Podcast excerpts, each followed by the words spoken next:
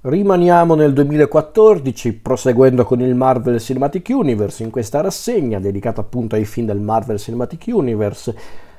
Adesso è il turno del film che su certi aspetti ha dato una svolta anche positiva al Marvel Cinematic Universe, il decimo film del Marvel Cinematic Universe, sempre del 2014. Un film che è uscito subito dopo, cioè subito dopo, poi per dire qualche mese dopo Captain America The Winter Soldier, un film che aveva davvero forse anche convinto eh, gli spettatori un po' più scettici riguardo il Marvel Cinematic Universe, me compreso, e questo film è riuscito a, a superare su certi aspetti le, le, aspettative di tanti spettatori, perché era anche un film che vedeva come protagonisti dei personaggi del, dei fumetti Marvel, della Marvel Comics, che probabilmente conoscevano in 5 per dire, io non, non, non, mi reputo un grande esperto di fumetti Marvel, mm, ho una discreta cultura al riguardo e vi posso dire che questi personaggi, fatte le dovute eccezioni, non è che li conoscevo benissimo, perché erano dei personaggi abbastanza di nicchia all'interno dell'universo Marvel. Soltanto i lettori davvero accaniti dei, dei fumetti Marvel conoscevano questi personaggi, personaggi che però peraltro sono stati anche un po' riscritti in, in corso d'opera per questi film, perché infatti stiamo parlando del film diretto e co-scritto da James Gunn insieme a Nicole eh, Perman, film con protagonisti Chris Pratt, Zoe Saldana, Dave Bautista, Lee Pace, eh, Michael Rooker, Karen Gillan, eh, Digimon Onsu, eh, John C. Reilly, Glenn Close, c'è persino Benicio del Toro in un piccolo ruolo e che anche nel cast vocale Bradley Cooper e Vin Diesel e il film in questione ovviamente è Guardiani della Galassia, film di cui ho già parlato più volte nel podcast, cioè ne ho parlato più volte perché ho parlato più volte di James Gunn. Sinceramente non mi ricordo quando ho programmato l'episodio dedicato ai Guardiani della Galassia della rassegna di James Gunn presente nel podcast, ma comunque c'è per entrambi i film dei Guardiani e sicuramente anche per il terzo. E, però vabbè, parliamo di Guardiani della Galassia, questo film che vede appunto come protagonisti i Guardiani della Galassia, questi personaggi appunto eh, della Marvel Comics che furono creati praticamente alla fine degli anni 60 da Arnold Drake e Jim Colan, personaggi che poi ovviamente sono stati un po' un po' bistrattati su certi aspetti nel corso degli anni, diciamo che non sono mai stati personaggi di punta dell'universo Marvel, i Guardiani della Galassia, anche perché a dire a tutto erano personaggi legati al contesto storico, eh, al contesto, scusate, al contesto cosmico, non so perché ho detto storico, al contesto cosmico eh, della Marvel, la galassia, gli alieni, quindi diciamo che era un settore dei fumetti Marvel un po' da intenditori, questi personaggi appunto sono stati un po' bistrattati nel corso degli anni, poi peraltro i Guardiani della Galassia sono dei personaggi che si sono anche alternati all'interno di questo gruppo, non è che sono sempre stati sempre comunque loro come personaggi, sono cambiati i membri del gruppo nel corso degli anni. E quindi ecco che James Gunn, quell'adorabile pazzoide di James Gunn, e io sinceramente quando all'epoca fu annunciato questo film diretto da James Gunn io pensavo cosa cavolo è successo? Perché io James Gunn lo conoscevo già per i film della Troma, per i suoi film da regista come Slither e Super, quindi io lì per lì ho pensato, caspita, la Disney, perché era già stata acquistata dalla Disney, la Marvel, ero lì che pensavo, caspita, la Disney che dà un film della Marvel, del Marvel Cinematic Universe a James Gunn, a sto pazzoide qua, sì, non so come è successo, ma l'hanno fatto e hanno fatto bene perché grazie a James Gunn questo film è diventato non solo un gran bel film da vedere, da rivedere, ma è diventato anche un film molto iconico. Infatti, i personaggi dei Guardiani della Galassia sono diventati iconici. È diventato uno, uno dei film migliori del Marvel Cinematic Universe, il che poi, onestamente, vedendo quello che arriverà dopo, non è che ci voleva tanto, però ok ma sono poi diventati Guardiani della Galassia protagonisti di film che sono apprezzati anche al di fuori del Marvel Cinematic Universe. Sono tra i pochissimi film che vengono apprezzati anche da un pubblico che non è interessato al Marvel Cinematic Universe, che non è neanche interessato ai cinefumetti per dire. Semplicemente i Guardiani, i Guardiani della Galassia funzionano come personaggi di questi film. I film dei Guardiani della Galassia funzionano proprio come film, punto.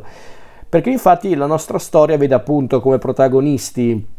i membri di questo gruppo un po' sgangherato, ovvero i Guardiani della Galassia, ovvero Peter Quill,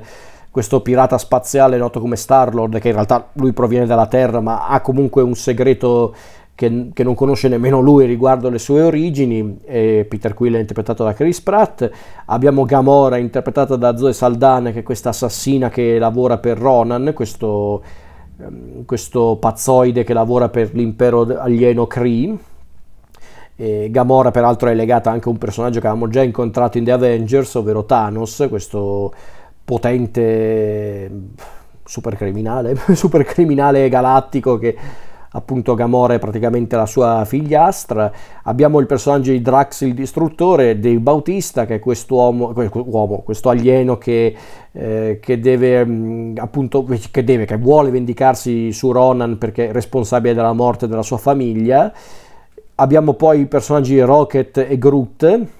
doppiati in lingua originale da Bradley Cooper e Vin Diesel, eh, Rocket è un procione mm, geneticamente modificato, quindi è un procione che parla, che, che, pensa come un essere umano, che progetta super armi, insomma una vera e propria arma fatta animale. E Groot invece quest'albero umanoide eh, che, che, sembra avere anche dei poteri notevoli, ma che di fatto è un bambinone, un bambinone, tanto che addirittura ha un vocabolario molto limitato, visto che lui dice solo io sono Groot.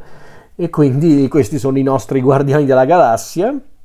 che diventeranno appunto protagonisti di questa avventura che li vede alle prese appunto con la ricerca di un misterioso manufatto, ovvero l'orb, che poi scopriremo ovviamente essere una gemma dell'infinito, e appunto i nostri decideranno poi di unire le proprie forze per combattere Ronan e impedire a Ronan di, us- di usare l'orb per distruggere la galassia. Quindi di fatto questa è la storia. Allora, io ne ho già parlato di questo film nel podcast, lo ripeto, ma visto che comunque magari non tutti seguono le puntate o ascoltano le puntate, parliamo anche di, di Guardiani della Galassia qui. Allora, io ero andato a vederlo con gli amici, era la prima volta che andavo a vedere un film del Marvel Cinematic Universe in compagnia, non mi ricordo neanche per quale motivo andai a vederlo, perché ero interessato ma non interessatissimo, però avevo visto che c'era James Gunn a dirigere, mi sono detto ok, e è stato fantastico, è stato divertentissimo perché la tecnica di Gunn è fantastica, le sue idee creative sono notevoli, il divertimento è altissimo, Gunn è uno dei pochi che riesce a mettere tanto umorismo in un film alternandolo in maniera molto interessante, in maniera molto sapiente con il dramma e anche un po' di crudeltà, però l'umorismo c'è, è onnipresente ma non è mai fastidioso secondo me perché Gunn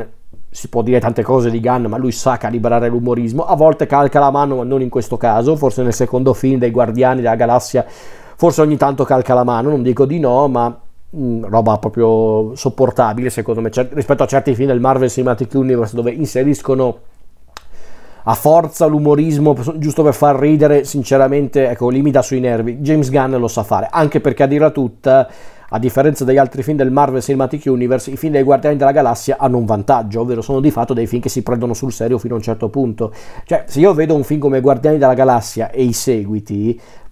e vedo lo, lo, stile, proprio l'approccio di James Gunn, accetto l'umorismo presente in questi film, quindi è questo che cambia tutto secondo me. Altri film del Marvel Cinematic Universe invece a volte o si prendono molto sul serio e poi improvvisamente mettono delle battutine sceme, o a volte cercano di essere un po' come Gunn, ma cercano di, cal- e cercano di farlo nel modo sbagliato, ovvero inserendo scemenza a go-go, battute scene. Anche nei momenti più drammatici deve esserci il momento ironico. Ed è, ed è una cosa sbagliata. Gunn questa cosa non la fa in realtà, perché anche quando inserisce dei momenti comici, tra virgolette, in momenti drammatici, lo fa per un motivo. Quando per esempio nel finale di questo film eh, c'è Star-Lord eh, Peter Quill che si mette a ballare davanti a Ronan, eh, fa ridere per carità, ma non è che è fatta giusto per far ridere, serve perché lui deve distrarre Ronan per un, uno specifico motivo, e quindi perché non fare lo scemo per distrarre questo pazzoide che vuole distruggere il mondo.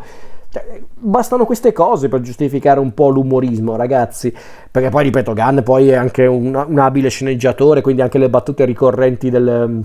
del film, la questione della metafora che viene ripresa fino alla fine eh, o, o roba del genere, insomma basta questo. Poi chiariamoci ovviamente se lo dobbiamo valutare come film in tutti i suoi punti, ovvio che è un film anche molto semplice, quindi magari a parte i protagonisti, i personaggi secondari, antagonisti compresi, non sono particolarmente memorabili, sì, ma è anche un film di origini, ci può anche stare. Ronan l'accusatore non è un cattivo particolarmente memorabile o sfaccettato, ma è il cattivo giusto per un film di origini. È la minaccia che devono affrontare, fine. Forse da una parte è un po' più sprecata Karen Gillan nei panni di Nebula perché è praticamente la luogotenente di Ronan, ma da una parte mi verrebbe da dire sì, ma potevano anche approfondirla un po' di più, rimedieranno dopo con il secondo film e mm, poi è anche un film che mi ha fatto anche notare una cosa, ovvero che a fare la differenza in film di questo genere sono anche gli attori. ed è una cosa che per esempio avevo apprezzato anche nel precedente Captain America The Winter Soldier. Qua gli attori sono tutti azzeccati. Chris Pratt che all'epoca mm, non era proprio sconosciuto perché magari chi guardava tanti film o chi guardava un po' di televisione lo conosceva già, anche solo per la televisione, visto che lui ha lavorato tanto in televisione in, in serie tv come Everwood o la serie comica Parks and Recreation, che credo sia anche il motivo per cui avevano scelto Chris Pratt per questo film e Chris Pratt è un protagonista perfetto, eh, proprio simpatico proprio a pelle e che funziona. Zoe Saldana ormai ci è abituata, eh, si è abituata a fare questi mh, mm, film con gli, con gli alieni, infatti qua fa ancora un'aliena ma fa il suo. Dave Bautista per me è stata la rivelazione perché Drax è il mio personaggio preferito della serie dei Guardiani della Galassia, proprio un personaggio che appare tutto tosto, rabbioso, cattivissimo, poi in realtà è il più scemo della, della combricola, per questo che adoravo Drax, Rocket e Groot sono personaggi troppo simpatici e assurdi. Ehm, appunto, ma anche gli altri personaggi sono interpretati da attori azzeccati. Lasciamo perdere, vabbè, come vengono caratterizzati i personaggi, però Lee Pace come Ronan funziona perché è molto intimidatorio. Karen Gillan un po' sprecata, ma Gunn saprà comunque riscattarsi con i film successivi, anche perché a dirla tutta, e non lo dico tanto per giustificare il film, per difendere Gunn, però è, va detta anche una cosa, Gunn non è l'unico sceneggiatore, quindi magari Ciò è dovuto anche al fatto che c'erano due persone a scrivere il film, chi può dirlo? Perché non a caso i film successivi dei Guardiani sono solo scritti da Gunn. E si vede, secondo me si vede assolutamente, quindi mm, sarà anche quello immagino. Però comunque appunto il cast funziona perché abbiamo anche un fedele di Gunn come attore ovvero Michael Rooker che è praticamente presente in tutti i suoi film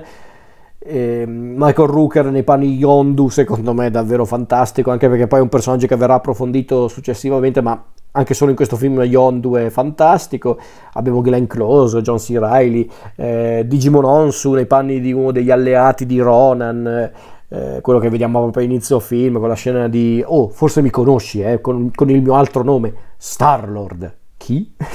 Cioè anche qui ragazzi queste scene cretine, proprio come quella scena appunto di Star-Lord, sono scene cretine, ma a me fanno ridere in questo film, perché? Perché Gunn te le sa servire e diventano peraltro gag ricorrenti senza essere però insopportabili. La questione appunto di Star-Lord che prima non viene riconosciuto per nome, poi invece nel finale sì, perché infatti si incontra con Korat appunto il personaggio di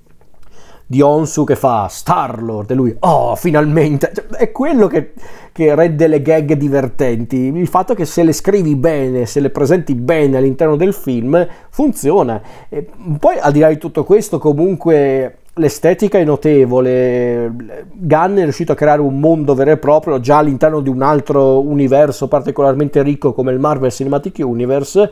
quindi il mondo dei Guardiani della Galassia, questa, mm, appunto, questa galassia appunto ricca di, di specie aliene, di situazioni assurde, un po' stile mm, eh, Star Wars, ma anche con qualcosina per esempio di guida galattica per autostopisti di Douglas Adams. Cioè, è quello che secondo me rende il film davvero meritevole. Il fatto che Gunn, in quanto un paio d'ore, riesce proprio a portarti in un mondo tutto da scoprire e con dei personaggi che funzionano. Ed è una cosa notevole, secondo me, specialmente per un film di intrattenimento. È un film che si regge perfettamente in piedi da solo, senza dover contare troppo sul Marvel Cinematic Universe. Per carità, i riferimenti ci sono, c'è Thanos, eh, c'è la questione delle gemme dell'infinito. Peraltro è in questo film che vengono spiegate, cioè vengono presentate per davvero le gemme dell'infinito, che appunto diventerà un elemento importante per quanto riguarda i film successivi dei, dei, dei Guardiani, in realtà neanche tanto, dei, dei Marvel Cinematic Universe in generale, specialmente dei film degli Avengers